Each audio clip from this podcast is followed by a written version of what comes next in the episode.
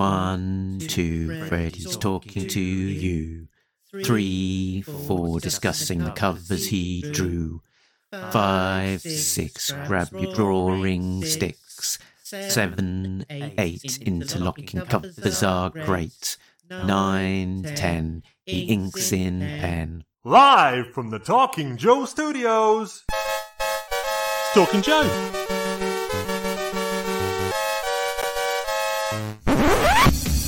Talking Joe is on the air. Hey, hey, hey, hey. Hey. It's me, Mark, and welcome to Talking Joe, where today we will be talking with artist Freddie Williams II. He is an American comic book writer and artist. He first gained attention in 2005 when he began work with DC Comics on the comic series Robin and on the Eisner Award winning series Seven Soldiers Mr. Miracle. He has gone on to work on several crossover titles, including Batman, Teenage Mutant Ninja Turtles, Batman, Teenage Mutant Ninja Turtles 2, He-Man, Thundercats, and Injustice versus Masters of the Universe. But most importantly for us, and what we were talking today is uh, the extensive work that he has done for IDW on the G.I. Joe comic covers, including three whopping sets of interlocking covers. But I will not be talking to Freddie alone as normal. I am joined by a real. I really want to talk Joe with you. It's a real American Tim. American Tim.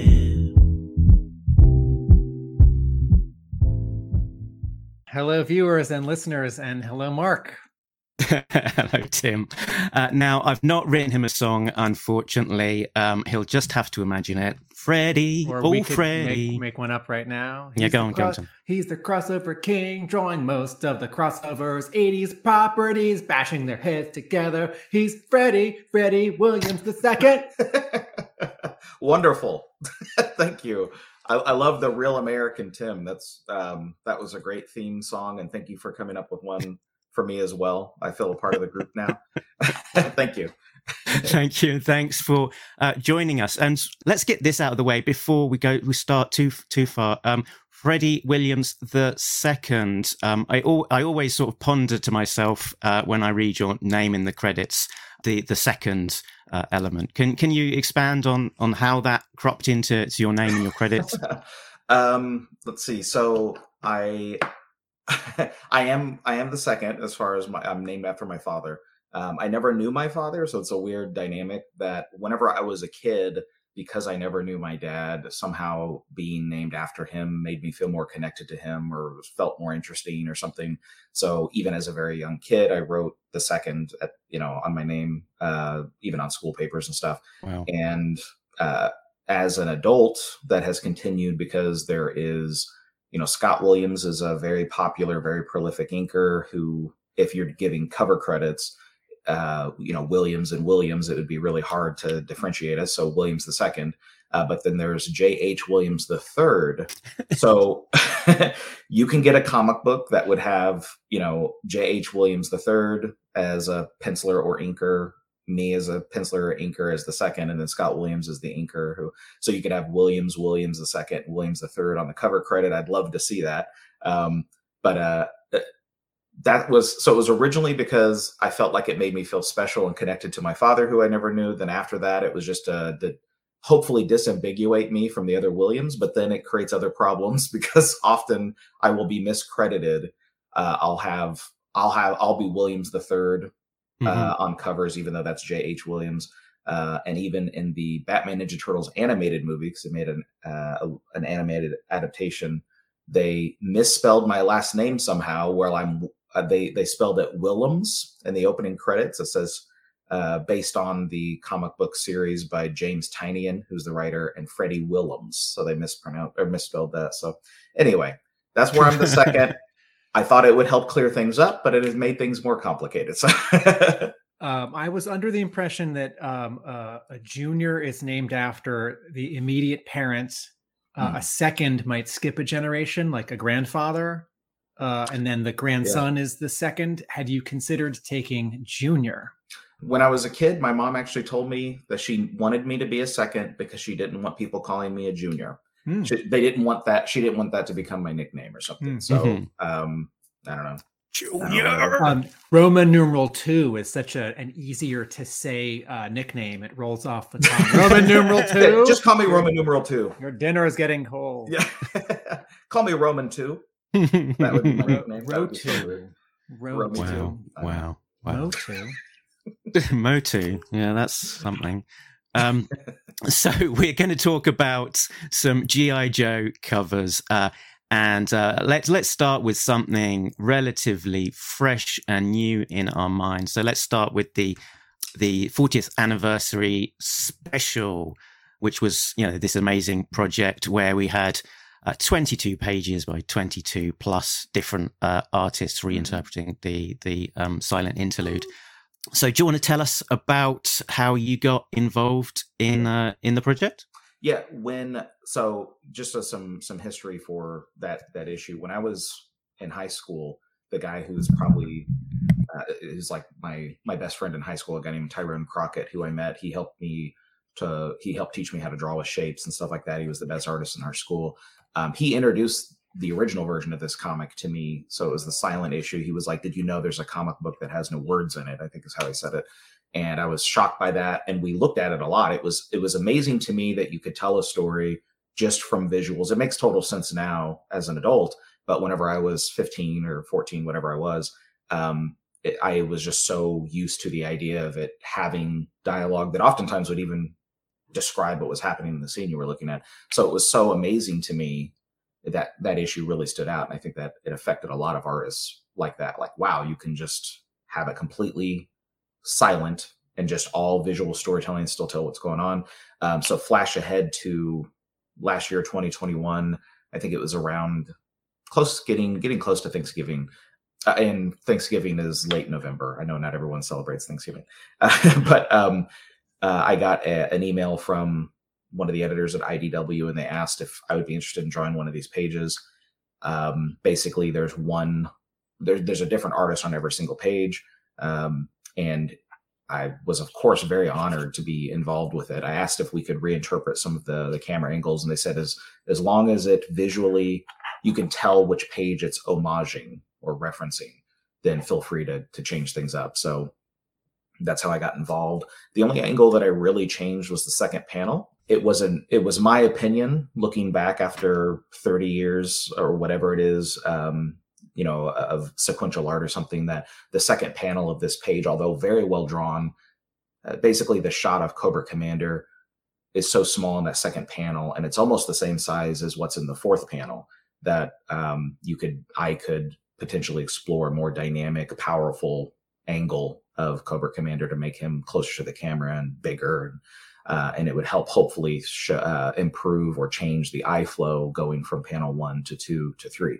Um, so if you if you don't mind going back to my version of the page, um, the eye flow hopefully goes to Cobra Commander, and then the angle of the perspective and the characters that are in the foreground in the bottom part of that panel hopefully lead your eye from panel one, two, and then to three a little more clearly or easily than the original version. That was my thinking, at least. Everything else, I basically stuck to almost copying directly what the previous artist had drawn, and uh, just with a little bit of, you know, I in panel four, I, I moved Cobra Commander to be facing the camera a little bit more instead of being just his the flat on angle of his back. Um, anyway, that's how I was involved. I, I drew it in about a day and a half. It was pretty quick because I did pencils and inks. And the inking style is a very different style that I normally draw in, but it's a much more open style. So there's Okay. not a bunch of there's detail, but there's not a ton of gray values and and noodling for the rendering. There's it's more like implying shapes with with uh, just black ink. So, but Mhm. I love to draw it, so I was happy to. Freddie, up until this point, you had only drawn covers for G.I. Joe and Hasbro properties. When the editor approached you, was your response, No, I'm a big shot. I only do covers. I'm too important to do pages. No. Because it, was a- it, was big- it was a big surprise uh, No, to I- see you gracing us uh, on the insides, us readers, Mhm. with your presence after just covers for so long. no, uh, I mean, I to me, comic books are sequential artwork. That's where I, what I enjoy the most about drawing comics. I, of course, enjoy drawing covers, um, but I mostly enjoy drawing the sequential work. Uh, what I just described about eye flow and stuff, all of that is the stuff that I enjoy. That's the puzzle part of figuring out layouts or or whatever that I enjoy. Um, and as a reader, I enjoy the intimacy that's created where the there's a some sort of a dialogue, an invisible dialogue that time travels because it's you know I, I 30 years ago this comic book came out and I'm still enjoying it 30 years later and there's people who have never seen it before and and they're getting to enjoy it um, that you there's there's an intimacy to it and there's like a way to trick the reader into going faster if you want them to or a way to slow them down if it's important so no i, I mean and i actually have gi joe stories that i'd like to pitch to them you know Mm. to draw the full sequential thing um depending on there's like i have a hundred projects in my mind not just with gi joe i'm just saying it's hard to it's hard to know what you're going to be doing next because sometimes there's things that come across your desk you don't want to say no to but i'd love to draw more sequential work for them Hmm. it based on volume it feels like uh, batman and ninja turtles must be favorites of yours having drawn 18 issues across three crossover miniseries and then more broadly 80s uh, properties uh, he-man and thundercats and and currently i guess 90s properties uh, power rangers and and godzilla Mhm. um, you are staying in this very particular lane so uh, what is it about these characters and properties? Oh, uh, I mean, they're awesome. Uh, that's, the, that's the main thing. Next, next question. Yeah, they're Okay. awesome. Case closed.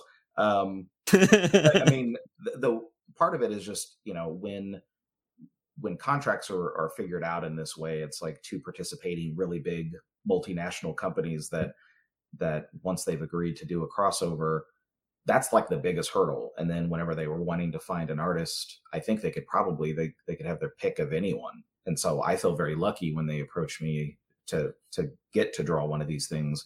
So so far I've never turned anything down. Um, the one that got away is a uh, He-Man Ninja Turtles crossover. That was more of a of a combination. That wasn't me. I had agreed to in late 2019. I was that was what I was supposed to draw next after I finished up Batman Ninja Turtles Volume Three. Uh, the next one was He-Man Ninja Turtles, and um, it had already been greenlit, and then it got put on hold, and then it got greenlit again for like four days, and then it got canceled right at the beginning of March uh, 2020 when this uh, there was a pandemic. I'm sure you heard of that. Uh, but um, anyway, uh, now the publishing rights for He-Man has gone over to Dark Horse and stuff. So I'm hoping one day we can rejuvenate that. But basically, I'll you know these types of crossovers they're they're touching a part of my childhood and adolescence that I'm really into, and I I crossed over a lot of these properties myself. Um, Mhm. so I don't know. I'm I'm just really lucky that they keep asking me to do it. I I, I really lucked into drawing Batman Ninja Turtles. That was very successful uh, financially and and just fan reaction and stuff, which I'm happy about. And then that led to you know every other crossover. Just so it's a momentum, and I'm really lucky to be. I mean, I don't think I could have ever planned to be in this very specific narrow niche or groove, but I'm really happy to find myself here. Because you're you're now the person who has done the most of these. I don't, maybe I don't know. I don't know. There, there might be statistics somewhere. I'm not sure.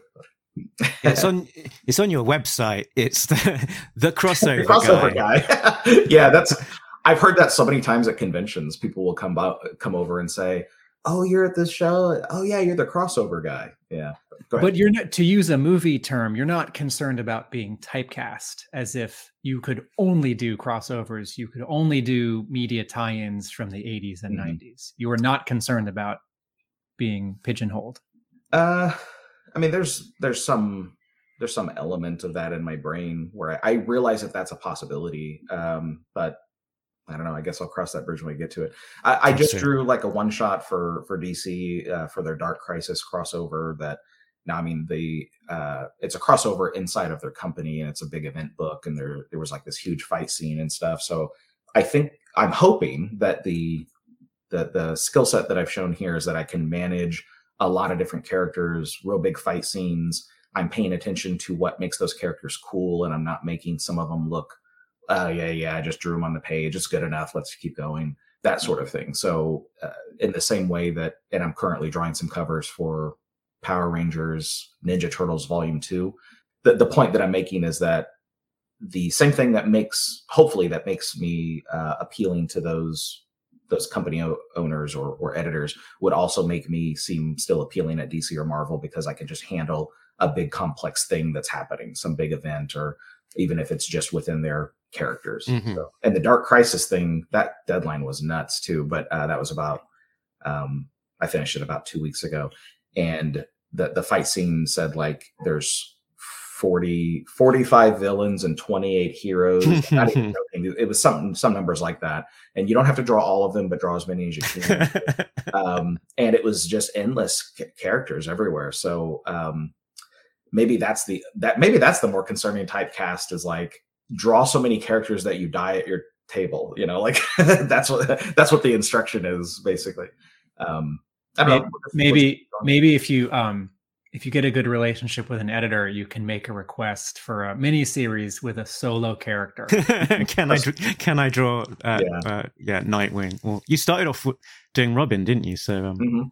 And let me tell you, the, the time commitment to drawing Robin infiltrating someplace in the sewers, it's just one character in the shadows with some pipes. That time commitment is much smaller than drawing 100 characters every page per panel. Um, mhm. so there, it's been a real growth where like the artwork now absorbs every part of my waking time, you know, to to get it done. So I, I love it. I love drawing very complex things, but it sure does take a long time. how much of your artwork um, is on paper is still on paper because you made you wrote a book for dc comics Mhm. called the dc comics guide to digitally drawing comics Right. and uh, I mean, I'm I'm sitting at a tablet right now, and I'm holding my stylus. I'm looking at my I'm looking at my computer monitor here, and right here I'm looking at my my Wacom. Mhm. Um, so I am very comfortable either drawing on the computer or starting on paper, scanning it, and finishing in the computer. So, are you still using paper?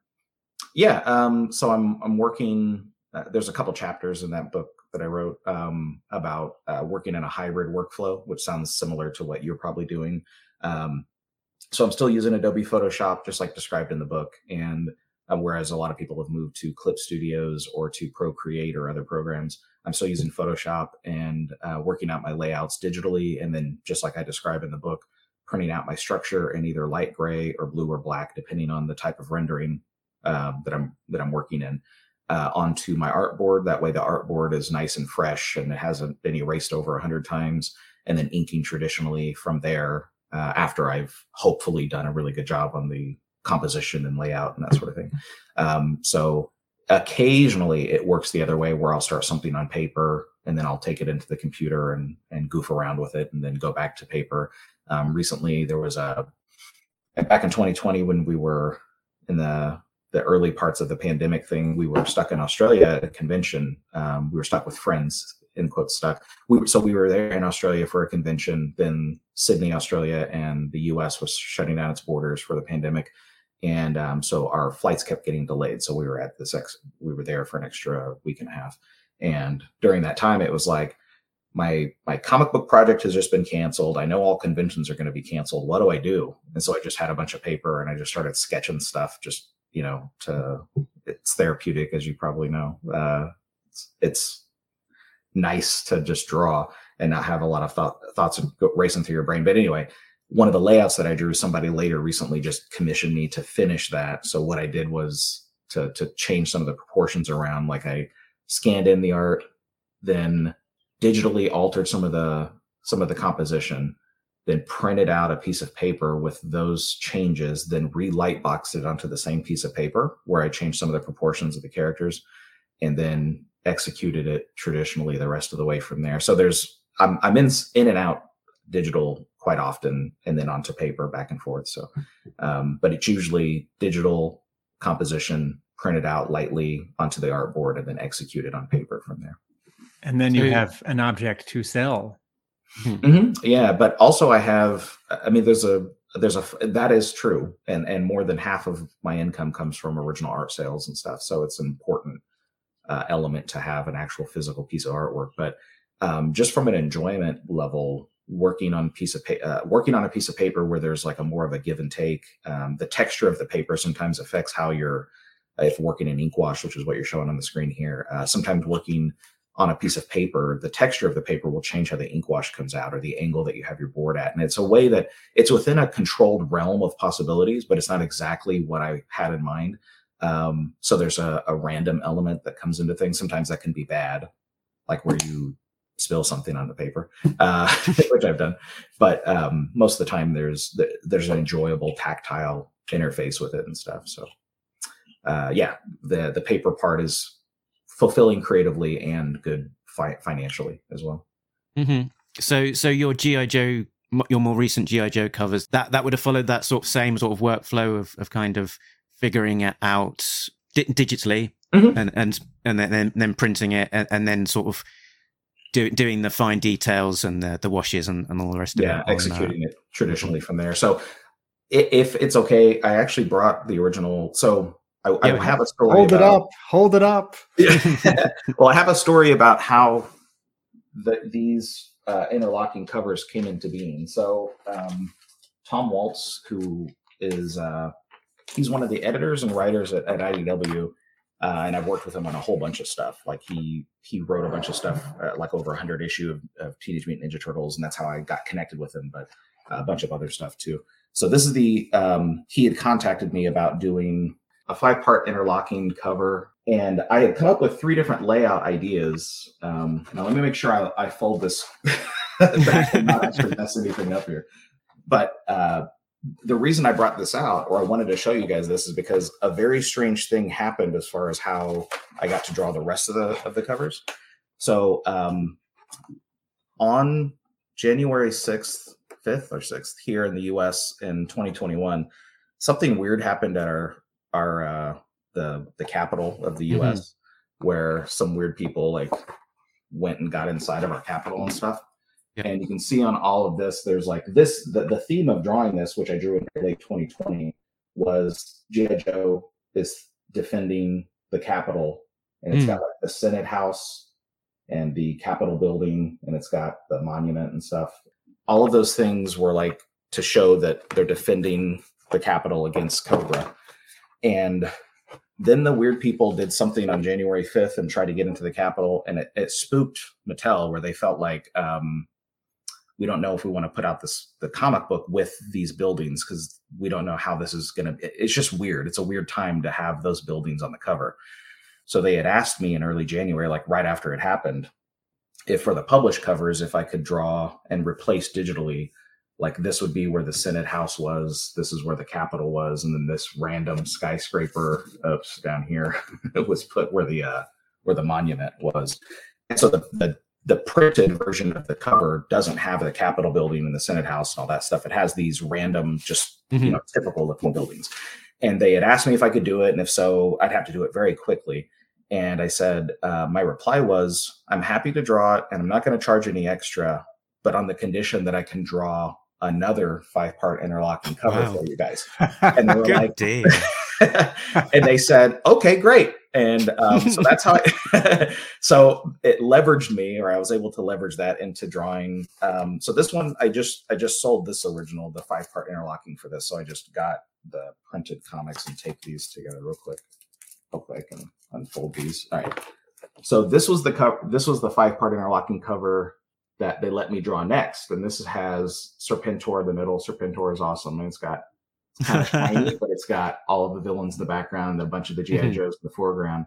And I drew this in like February of 2021, something like that. And I thought that would be the end of it. I had drawn the layout for a third. Yeah, there we go. That's the full. That's the ink wash piece, um, which uh, sold about oh, a month ago or something. So mm-hmm. physically, I don't have it anymore and then a couple weeks later, I got an email from Tom, and he said, "Okay, we've actually pushed out the the return of Serpentor. He's not going to uh-huh. be coming back in this story arc. He's going to be coming out in the next story arc. Do you have time to do another five part interlocking cover?"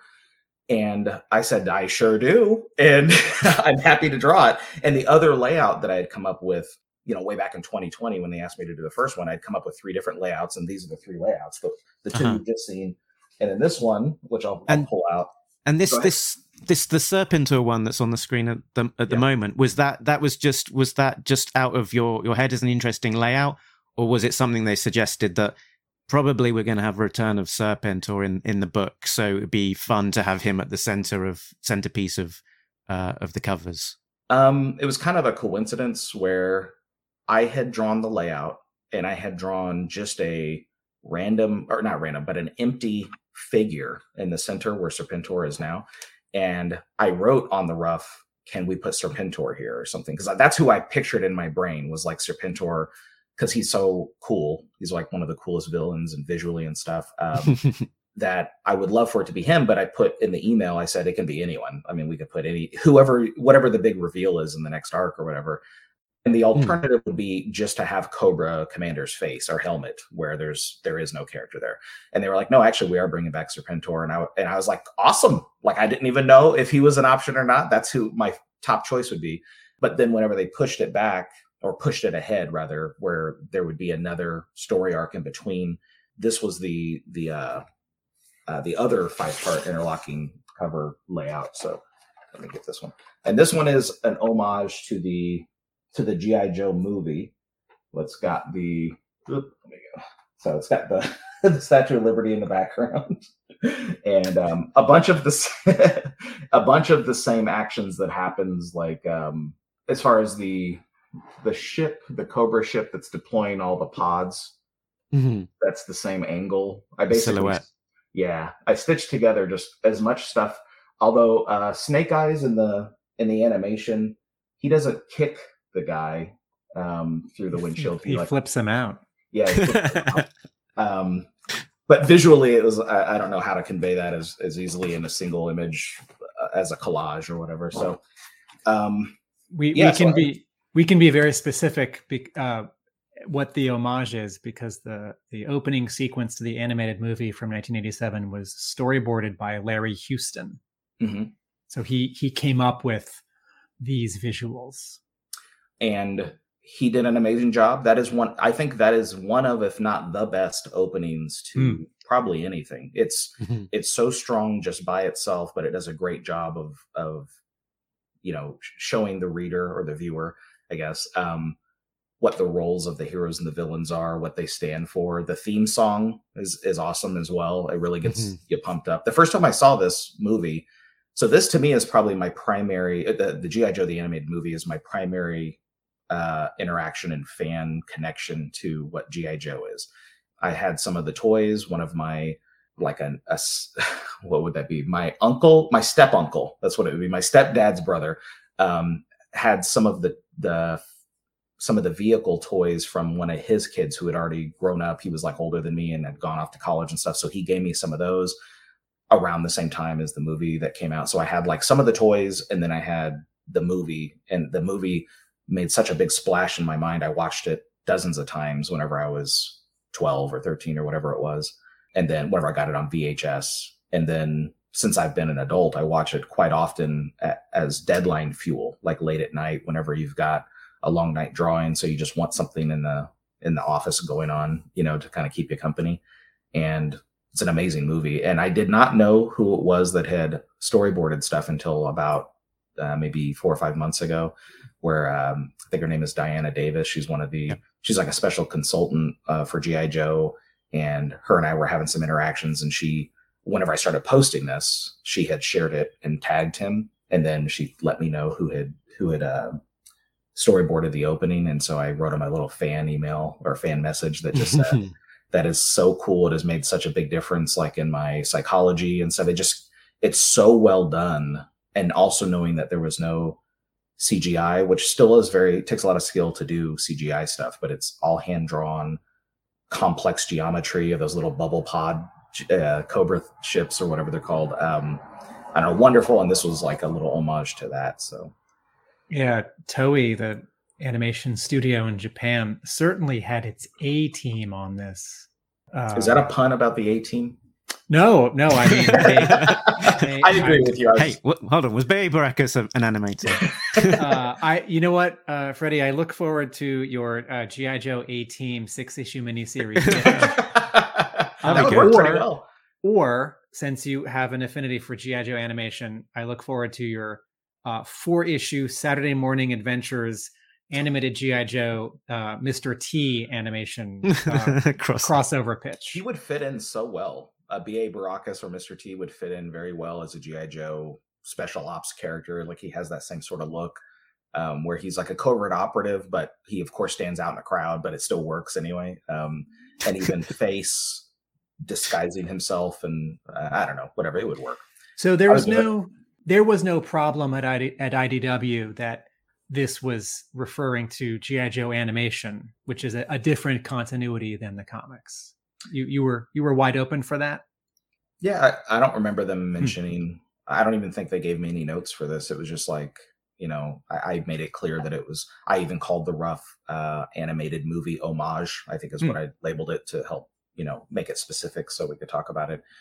And they were totally cool with it. So yeah, I mean, as long as I was drawing the modern continuity versions of the characters, there's a a character who I've only seen referred to as female Snake Eyes. I don't know if that's actually her name in the comics or not, but Dawn. she's the one who's kicking the the uh Yeah, the crimson guard there in Her, the center. her, her name is Dawn Moreno.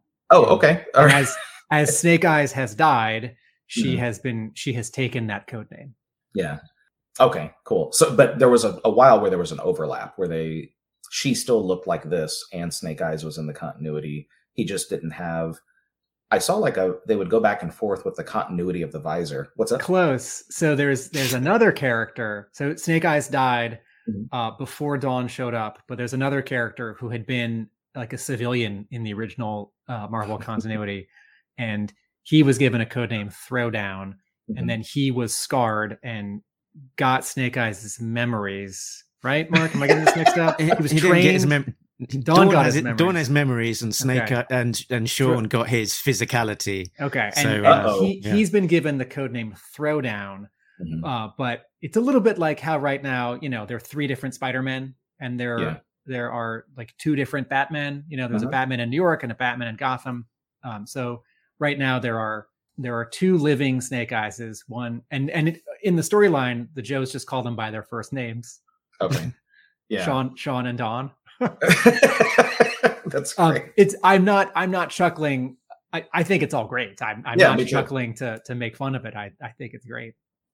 Yeah, and I um that's more information than I know about it. And usually I just get usually I get a um a summary outline of what a cover might be about. But for these, because I told you how we came up came uh how I came about drawing all three of the interlocking covers was not very story specific other than the specific mention of, of Serpentor, um uh, his return and stuff like that. But um usually I just get like a one paragraph outline and then later i'll see they'll send me a pdf of the whole book um, just so i can double check for my credits and then if you're also because they'll send it to every single person that's involved in the book just to make sure that anything you're involved with you're credited correctly and so and also it's a final pass if anybody sees something you know obvious like a word balloon covering a face or you know just whatever it is. So you have a like three days to give your final notes. It's like either speak now or forever hold your peace. And so those are the only two times that I've really that I'm involved with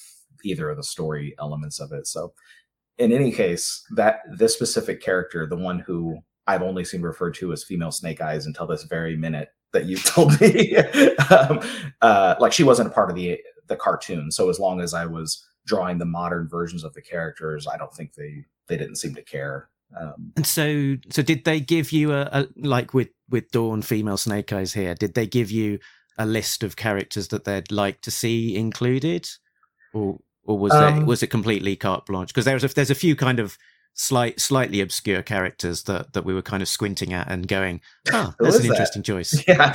um, back in 2020, whenever they approached me about drawing the first one, they gave me like a big reference dump of, and they were like, you know, please put Snake Eyes and some of the, I, I can't remember who it was, but like there was a couple characters they wanted as like main characters, like bigger figures on different covers. So um, you wouldn't want to put like the most obscure characters as like the centralized figure, at least unless it was story significant, and it wasn't here. So, but then the rest of the reference dump was like, and use some of these characters too. And so some of the more obscure characters was just because I thought they either looked cool or because I thought that they would balance out design wise or color wise with other things that I was doing in the same composition. So a lot of it was me just just like when I was a kid, just grabbing a toy that looked cool and then using, you know, playing with that one. So Nice. Should we, uh, Mark? I'm sure you want to ask more about the the Real American Hero covers, but I do feel like we should at least mention the first strike covers that Yeah, our let's guest do it. drew. Um, so Oh, there's uh, Uh, Batman. Future Mark here. I'm interrupting to explain for the audio only listeners that on the screen I'm showing Freddie, it's a picture of his Batman black and white statue that had recently come out. And back to past Mark. I put Batman Uh, in because um, I just think the black and whites are very cool. I've uh, I've got over over on that shelf over on the other side of the, the room. I've got a shelf full of uh, black and white Batman. black and white statues. So- yeah, this one was uh, back in 2019. DC Comics was structured very differently. There's they've had like two or three restructurings since then, um, but they had a uh, uh, special collectibles or something division, and they approached me about designing a statue. I designed it, and then everything in the world happened to delay it, including a pandemic and Right, right. uh, two or three restructuring. So, um, in any case, it just came out about um, came out at the beginning of August, but actually the ones that I've ordered have still not arrived yet. Like Oh, that's how far behind they are on shipping and stuff. So. My wife Kiki did get me one uh, that she gave to me on our anniversary and surprised me with. I don't know how she got it. I didn't even. I don't want to know. Okay. when you when you say when you say the when you say the ones you ordered, shouldn't Mhm. DC have sent you a comp? You would think so. Okay, I don't I- know. I, I because at the time the special like the statue division was Right. supposed to do that, and since Okay. they don't have that, I think that because I've asked them about it, and it's just like the email is just kind of hanging in limbo. It's very strange. It's very. Right. I, I I, don't think there's a clear protocol. So I know that DC is good about shipping comps of Mhm. comic books and graphic novels. yes, but I've always gotten those. Hmm. So, but this is just a different weird experience, and since it's now. It's no longer them. It's now they've like everything's been outsourced or contracted through McFarlane Toys, which they do a great job. But the statue looks great. Um, but I think it is just made like a somewhere out there. It's someone's responsibility to do it, but no one knows who's, or, you know, that sort of thing. Um, but yeah, this was, um, and I'm not sure if do you have another slide where it shows like all of the 30 poses that I did as well? Because Uh, I had I've- done I only didn't got those two. okay there was there was a page of like kind of just slightly more detailed uh like sort of contour uh, gesture drawings where i'd come up with a bunch of ideas for what a statue could be of batman and so like the Hmm. one that i had my heart set on was he was almost floating on a cloud of bats there was like probably 30 bats all coming out from the bottom of his cape like they would be dispersing into bats and um that was the one that me and Trevor, the one who was that my contact at DC, now he's at NECA. He does other toy designs. We're working on some other stuff together now. Um, and uh, he was like, "This is the one I would love, but my sculptors would hate me. They would revolt. they would revolt if I made them sculpt this. Um, and and the amount of small bats that I wanted just wouldn't work. I guess at this size, you'd have to have like a I don't know, 18 inch tall, you know, sculpt or something. Um, so Instead of we chose, 30, like, let's go with one. yeah, just one. Can we just have one? Can we just It's have almost- one on his hand? It's almost it's almost revert uh, inverted. The bat here is floating on a cloud of Batman, yeah, you're right. I hadn't thought about floating on a that. floating on a cloud of fingers. just a single Um, his his middle finger. So in the in the in the not real American hero Marvel continued Larry Hama continuity in the sort of the the Chuck Dixon verse or the IDW uh, continuity of GI Joe. I I think I missed that you did a cover for the Paul Allor series, which Mark Scott was right sort, of the back end of what people guess call the, the Chuck Dixon verse before Mm. all of the Transformers stuff uh, yeah. happens. So, So uh, I think think this cover here, issue twelve from that series, was your first in on GI Joe. Is that right? This I was remem- the second cover I drew, but it might have been the first one that they published. There was another Uh-huh. one I, I think the first one I drew was where Cobra Commander was standing with his hands like on his hips, kind of like Superman, and there was a reflection of him as a different. Oh, there we go. I think that's the first one I drew. I could be wrong, um, but I think I drew this first, and then the other one was second, but they might have been published in reverse order. These are Mhm. both. Do I see a tiny, tiny RI um, on the top left, Mark? yes, these you are do. these are Mhm. these are retailer incentives. Okay. Yeah, most of the covers that I've drawn are usually retailers incentives, which for anyone who doesn't know what that is, it's usually like it it incentivizes retailers to order at least 10 copies of the regular cover and then they can buy one of these more rare covers. It's something like that. Sometimes it's like a 1 in 10 or a 1 in 20 or I've even seen 1 in 50 variants that I've been involved with where it's, you know, the they're really trying to incentivize the retailers to to buy a bunch of them so that they can get these more and more rare covers. Um, what what struck me looking at these these earlier covers, uh, you know, alongside some of the the more recent stuff, is that the the the I don't know if this is a, a just a, a a style shift over time or just a, a choice as you approach different projects that that these are sort of um you know less less of the the wash um, you know more of the uh, con- and ink. contrasting black and white pen and, Yeah, pen I and think- ink. I think this cover is a good example of me dabbling, and I still do. Like the the Dark Crisis stuff I just did for DC is all in pen and ink, so there's no gray tones. It's all in individual lines. Um, but this is a cover where I'm I'm exploring both styles, where the reflection in blood or whatever that red liquid is below him uh, is in ink wash. you can't say it's blood; it's got to be like red oil or something. It's red Mhm. kerosene. I don't know.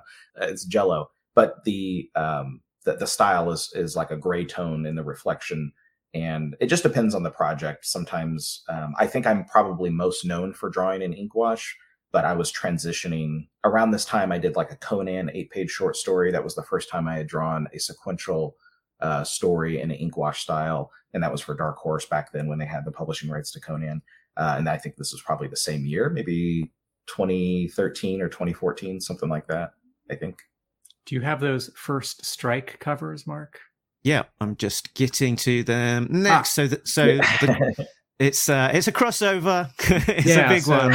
so after so viewers, listeners, after the the big revolution crossover, which was all of the Hasbro properties, uh, there was a there was a smaller crossover that was more focused on GI Joe and Transformers.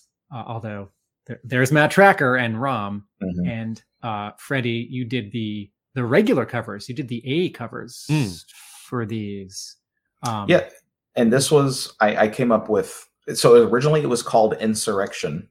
I don't the series was called insurrection and then they changed it to first strike um and i'm not sure i had labeled all of my pages insurrection like all of my files were named incorrectly uh, eventually um because insurrection was the original title and they were like you know we we would love it if you could draw the interiors as well because i was just coming i don't I know that this was in between. There was something where I had a couple of like a month or two months in between. I think uh, Batman Ninja Turtles and He Man Thundercats. I think um, where so maybe in 2016 ish.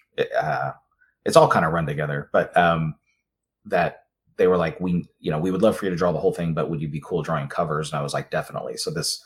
Uh, my my relationship with IDW has has evolved where I've gotten to know more and more of the editors and stuff there, and I really like working on the types of properties that they have and drawing. Yeah, Rom the Space Knight, Mask, Transformers, and GI Joe. That actually would have been a crossover I would have loved to draw on if you know if I had more time and, and whatever. But um, oh, sorry, I just accidentally adjusted my desk, so so my camera might have jumped up and down. Sorry about that. I was, I was wondering. I was wondering, is that an animal? A child coming to the room? no, I I was I tend to fiddle whenever I'm I'm talking and stuff. So I was fiddling with the switch and accidentally activated it. Sorry. Excellent. Does that mean that uh, that you sometimes have a standing desk and you're able Yes. to? Uh, Very yeah, good. this is good. this is uh, the standing desk. I'm just not currently standing, but I can raise it up to a standing height. Um, I think what it's really good at is if you've been, you know, I tend to hunch for a little while and then I'll really raise it up. So I'm sitting up really like where my posture is like the inverted idea of of uh hunching, where it's Mm. torquing Yeah. myself. Mhm. um, and then I'll stand for a little bit, just adjusting it throughout the day so that I'm not hopefully giving myself repetitive. I don't know, like like over time you can give yourself too bad a posture or hurt your knees or something. So giving it some variety. So Yeah, bad back is the is the enemy of the artist, isn't it? So um, mhm. that sounds yeah, it sounds like absolutely the right thing to be doing. So uh, you think was it a set of? Am I trying remembering four, six? Uh, for first Five. five. Well, I was- on on average, I was right. Right. If you averaged out my answers, I was correct. yeah, there was some large cosmic bear in there. I don't know. There was a whole bunch of characters. It was. It seemed like a pretty wild uh, crossover. So. Yeah, and I guess is is the sort of the marching order for these covers right? These these are the guys to uh to include on on this particular cover, or or did did you get a chance to see like a a script and and try and f- capture a moment or I drew these all at the same time uh, within the same week or maybe week and a half or something like that. And they just gave me an idea of what was happening in the series. And um, in comics, there's something that I call so there's story specific covers. That's one way to go. And sometimes editors will, will request that. Then other times there's something that's called iconic covers, which Mhm. are they're they're more just timeless or they're not specifically attached to any story events in that issue um usually you want to like you know you wouldn't want to draw optimus prime on the cover unless he actually appears in the issue but uh, for the most part it's just kind of not connected to the storyline um it just stands on its own and all all of these so six six issues um all of these were more of the iconic i just knew the types of characters they were going to have and then i came up with maybe like 15 rough layout ideas and then emailed those to the editors and then they picked out six from those to use as these covers it was something like that and then i drew them all in the same cluster of, of work short order? Mm. And I bet you made some uh, uh, UK Action Force fans happy with having a Baron Ironblood there on a on a cover. Which doesn't happen too frequently. hey, Optimus Prime is really big on that cover. Just somehow he he got hit with He's one of massive. Fabs. He he got gigantic in that one. He's monolithically huge. Uh, and and then uh, af- after First Strike, you came back to the GI Joe uh, brand with the uh, with the Paul Allor. Um, I don't know what we would call what we call the discontinuity. Is it um what do they call the what do they call it in the trade, Tim? Uh, The, the it- trade is it- paperback. What is it? World on fire? Something on fire. Hmm, yeah, I think that's It's right. where Cobra has actually successfully taken over, and now GI Joe is like a resistance movement. I was lazily going to call it the Allor verse. I think that's probably better than what I easier to describe at least. Um, I I have it in my files as Bobby's GI Joe, and then the other ones were regular series. So Bobby was Bobby Kernow or Kerno. He was the editor for T for Ninja Turtles, but he also edited this series. Um, and he because he's the one who approached me about drawing these covers. So that's how I got connected with these. It was like different versions of them, so all the Hmm. characters did not look like the regular series or the ones that I was used to you know, drawing. So, and here's another mix of the pen and ink and the ink wash stuff um, as far as the, stylistically. So, um, when it's colored, it kind of kind of balances out or kind of Yeah, mushes yeah, yeah. together. But as far as the original artwork, there's a hopefully clear distinction between the you know the background elements of of hacking, which is an ink wash, and then the more actiony figure is more all pen and ink Hmm. work. yeah popping in the yeah in the cleaner style. Yeah. So there's nothing bad in this code, but I created all the code in the background. All right. So there's nothing bad. There are hidden messages though. That it's stuff like um like where it says Cobra and then server security and then I think I made like weird like hashtag yeah instead of an H and then so it's like that says the word hack Hack. H A C K yeah. And there's just just a whole bunch of stuff like that in the background where there's names and words um that's actually code from the IDW GI Joe website, though. I copied the HTML code and, and then stuck a bunch of other stuff in there too to make it uh, not identical to their code. But that's where I got the code from, and then I just dressed it up with other stuff. Oh, nice. So this this is this is like all of it coming together. The the washes, the uh, the the the, the cleaner ink style, and then the digital on on top. So yes, it's the whole package. It's everything all stuck together. Yeah, it's elite hack hacking. You know, as you can tell by all the code. yeah, absolutely. Uh, and I think you actually got to do a cover that was never actually used because they they cancelled the book before they got to to use it. This one with uh, Cobra Commander Mhm. uh, with his fist in fist in the air. Yeah, he's supposed to be giving a very compelling speech, like some historical figure. You know, Mhm. Hitler maybe. or Serpentor. Yeah, He gives or some good speeches. Yeah, exactly. So yeah, this one was in 2020 for the National Suicide Prevention Awareness Month, um, and it was a very fast turnaround. Uh, luckily, it wasn't that complex of a drawing, but I did a couple layouts, and they needed it. It's like they approached me on like a Thursday evening, needed it by the following Monday or something, and it was. Um, I did pencils, inks, and colors. Most of the other stuff you've seen has been other people coloring it. Usually Jeremy Okay, Colwell. okay. Um, and with this, it was um, do this as lickety split, cancel whatever you got over the weekend, and just you know get to it immediately. So Um, was this issue connected to issue seven of the Paul Allor uh, series, which got a lot of attention and went to a uh, second printing? It's the cover where Scarlett is leaning forward and she's holding she's holding someone's hand, like she's in a like she's in a hospital, like helping, comforting someone. Uh, I'm not sure. I, I know that- it was Roadblock describing his PTSD and thoughts of suicide Okay. from what he's seen as a you know as a soldier, but Okay. I'm not sure actually what the cover looks like. It probably is though. But and I do know that it it this was like an ad that they put, and they also printed them as a bunch of posters. But I'm not sure where the posters went. I don't know who they handed them out to, but because this would have been during the pandemic, so I don't think it was like I don't think it was some big meet and greet. Maybe they like mailed them out to uh, VAs or something, VA hospitals or something. We we Tim. hope that as uh, GI Joe makes a transition to a new uh, publisher, that you will uh, uh, make yourself uh, known to the powers that be there uh, as someone who might want to contribute to GI Joe at a new publisher. for Yeah. instance. Do you know who they are going to? I mean, I'm asking you because I actually don't know. I, okay. So the the reported uh, rumor is that it's going to Skybound, but that's not been Okay. officially confirmed anywhere. So so whether that happens and, and whether and when that might be announced, we don't know. But um, but that's that's where the that's where the the internet rumor mongering is pointing at the, the moment. So when uh, when IDW finishes at the end of the year, that there'll be a, a new home uh, shortly after that. But should find out soon, I think. What were you going to say, Tim? Oh, I was gonna say, uh, uh, you, there are no surprises, right? You don't have like a, a stealth variant cover for issue 300 for IDW that IDW hasn't solicited yet. You have contributed your final image of GI Joe To my IDW. knowledge, yeah. I so IDW has also gone through several rounds of restructuring. The last couple years have been very weird for comic books, but um, and at the time, whenever I was working drawing all these, these were mainly for Tom Waltz, the editor. Uh, at the time, he he had been put into a position as a senior editor, and I think he's still a senior editor, but I don't know if he's still over these.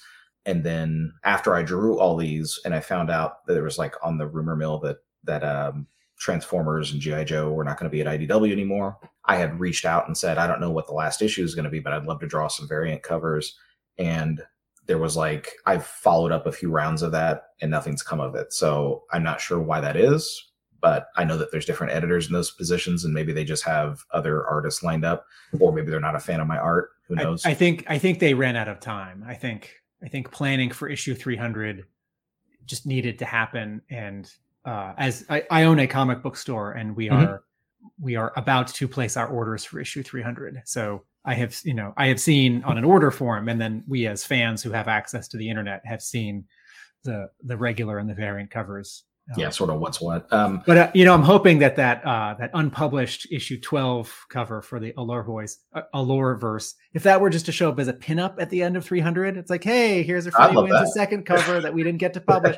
I'd be fine with that. Oh, cool. Yeah. Yeah, I, I would love for that to see print. Um, and you know, whenever like because I was contracted by by IDW by Bobby, the, the editor specifically, to draw that among like five or six other of the the Bobby the Bobby verse or the Allor verse. Um, that um, you know, once I I finish them, eventually it's kind of up to them on how they would use it later on. And if they, s- I would love for it to see print. I still get a real big thrill out of seeing, you know, comic books or posters or whatever that have my art statue or whatever that have my artwork connected to it. I'm still very excited for that.